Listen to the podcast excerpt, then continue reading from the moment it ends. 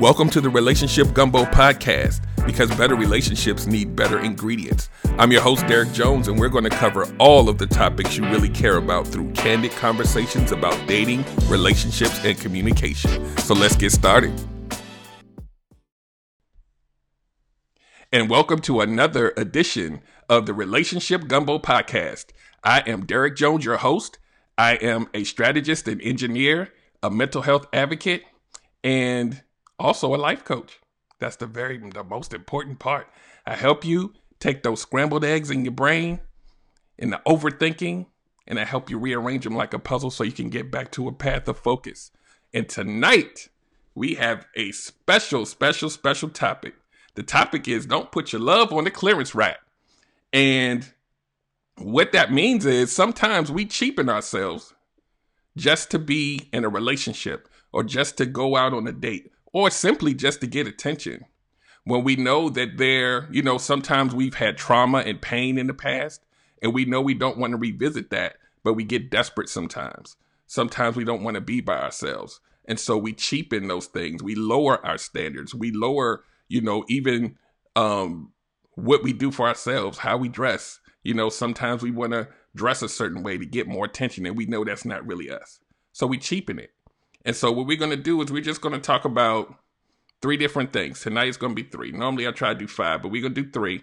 And we're just going to talk a little bit about what this really looks like and what it means and the psychology behind it, how your mind works behind this.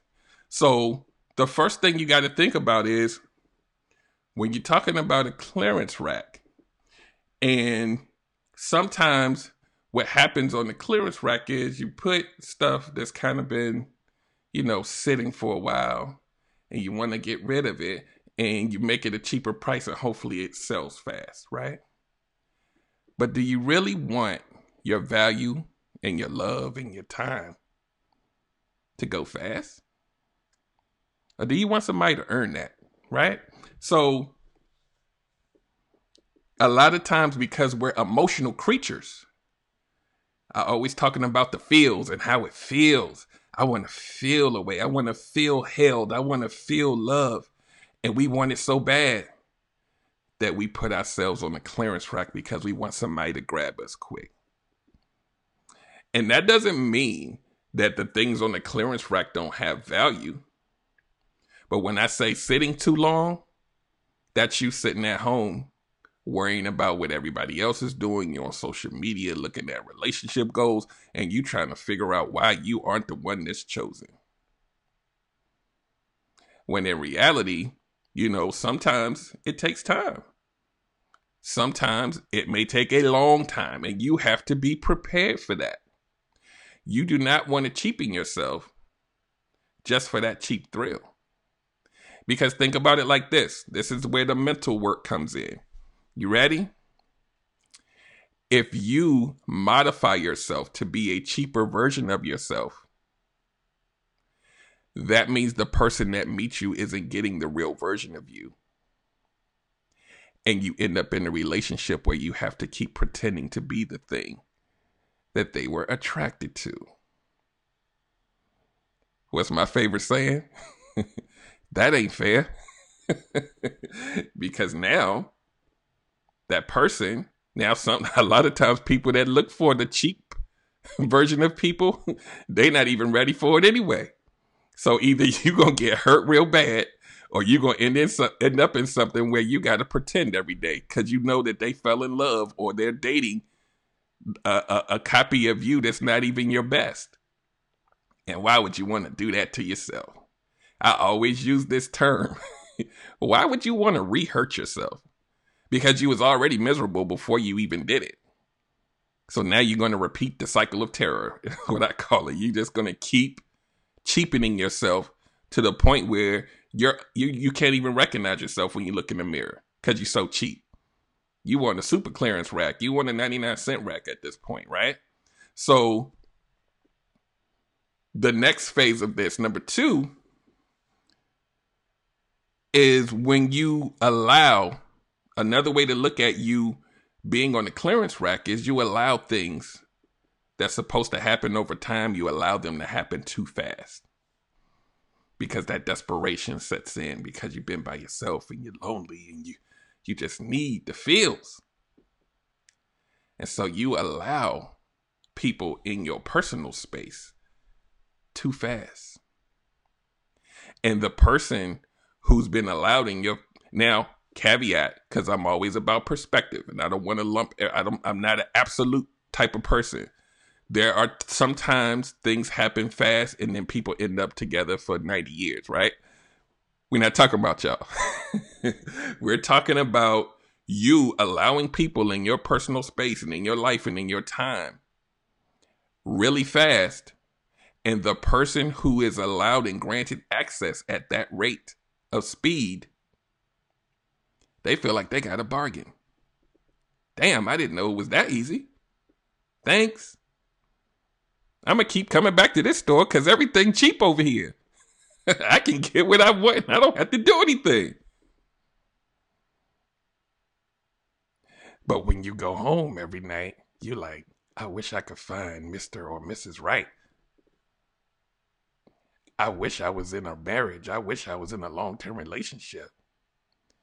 But you're out here feeding the people or the person that you're let, allowing in your space. You're giving them access like instantly because you believe that that's the way that they will stay.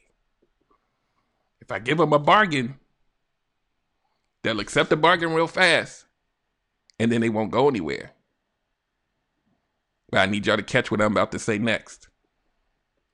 A lot of times when you buy something cheap, you don't value it you don't respect it because it was nothing to get it. And when you don't value something, think about like this. Remember when you was a little kid and you had a toy that somebody might have bought you, but you didn't really give a damn about that toy. That wasn't really what you really wanted. Remember how you treated that toy? Probably stepped on it probably threw it across the room. And guess what kids do with toys that they don't like? They get tired of it real quick. And you're like, I just got you that. You not gonna play with it no more? No, because I didn't like it in the first place. I'm a I'm a cock my arm all the way back, and I need y'all to catch that.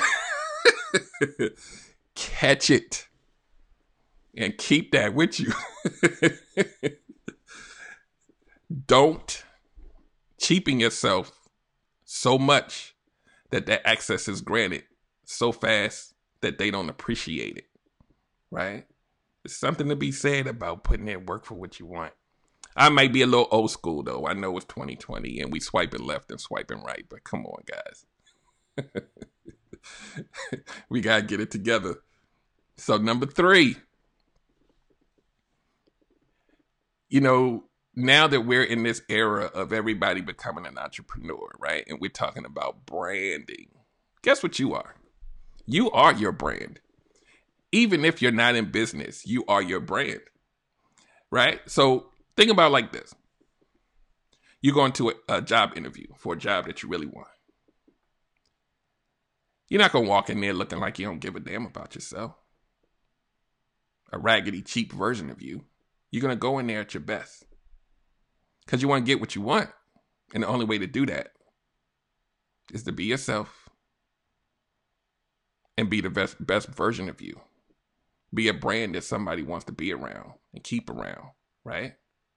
And what we do with our brand, when we cheapen our brand, just like any other thing, sometimes you get tossed to the side. Resume might be tight, but when you leave the house and you look like a cheaper version of yourself and you show up to the interview, that resume means nothing because what they've actually seen is a cheaper version of you. Think about that. You will take your time to put that suit on for that interview because you want to make sure you look sharp. But when it comes to the thing that we covet and we and we kind of hold dear, which is our heart and our emotions and our time. We don't really give a damn about that. We just want to give it away because we lonely. Stop it. so you got to really, and I told you I was to say this on every show. You ready? My favorite three words love you more. Love you more than the loneliness. Love you more than the cheap, the people that's out here chasing the cheap for so for a cheap bargain. And it's rough out here. It's real rough, especially if you're single and you're dating and trying to figure it out. And I don't know, these people are crazy. I don't understand. Hold the line. because if there's something meant for you, you got to make sure that when they meet you, that they're getting the real you, the you that you want them to fall in love with, not the cheap knockoff. So think about that, guys. I want you to really think deep about that. I really want you to to really be yourself, right? Sometimes it takes some of us a lifetime to figure out who we really are. But I guarantee you one thing. When you are purposely being fake, I guarantee you you know when you're doing that too. Cuz a lot of us are guilty of changing some things about ourselves to try to make ourselves more appealing to people, like some character things, right? And I'm not talking about, you know, you got to you shaved your beard different or you put on a different dress or you did a different hairdo. I'm talking about changing things about who you are, your character, just so that you can have somebody. It's not fair to you. Not if you're sitting at home saying, I want to be hopefully meet somebody one day and I want to be in a loving relationship. And like I always tell you guys, if you are not yourself, at some point, yourself is going to come out and want to be loved. But that person who's really you, and you're in a relationship, that other person's gonna be like, "Who the, who is this? That's not who I married." And you're like, no, this is the real me. And they're like, I, I like the fake one though. That's the one I like. and therein lies the problem. so I'm gonna leave y'all with that today. Um, I'm working on getting some guests lined up so we can have some more flavor. We got some amazing topics coming up. You know, I always try to give you some things that hit you in the chest a little bit comes from a place. I want you guys to feel these broadcasts and the podcasts and all of that. So, on that note, I am going to get off of here. I want you guys to enjoy your day, your night, or whatever it is where you are. And I appreciate you. And I hope to see you, well, not see you, hear you. well, I can't even say hear you. I want you to hear me. How am I getting all jumbled up? We're talking about a podcast, right? So, have a great night. And I will. I, I was gonna say I'm gonna see you. I was gonna do it again. See what y'all did to me tonight. I'm all choked up over this topic. I see. I will catch y'all next week. Y'all gonna get two more next week. I think y'all gonna get two a week. That's like amazing, right? I normally was gonna do one, but y'all gonna get two a week. So next week, make sure you're back. We're gonna be on the other side of Valentine's Day. So all of you people that are gonna be crying on Friday, Y'all wipe y'all tears and come back and get some more of this information. y'all have a great night. Thank you for listening. And if no one's told you today, I appreciate you. Don't forget to go to www.mrcarlogic.net for all your goodies, apparel, and life coaching. See you next time. Have a great day.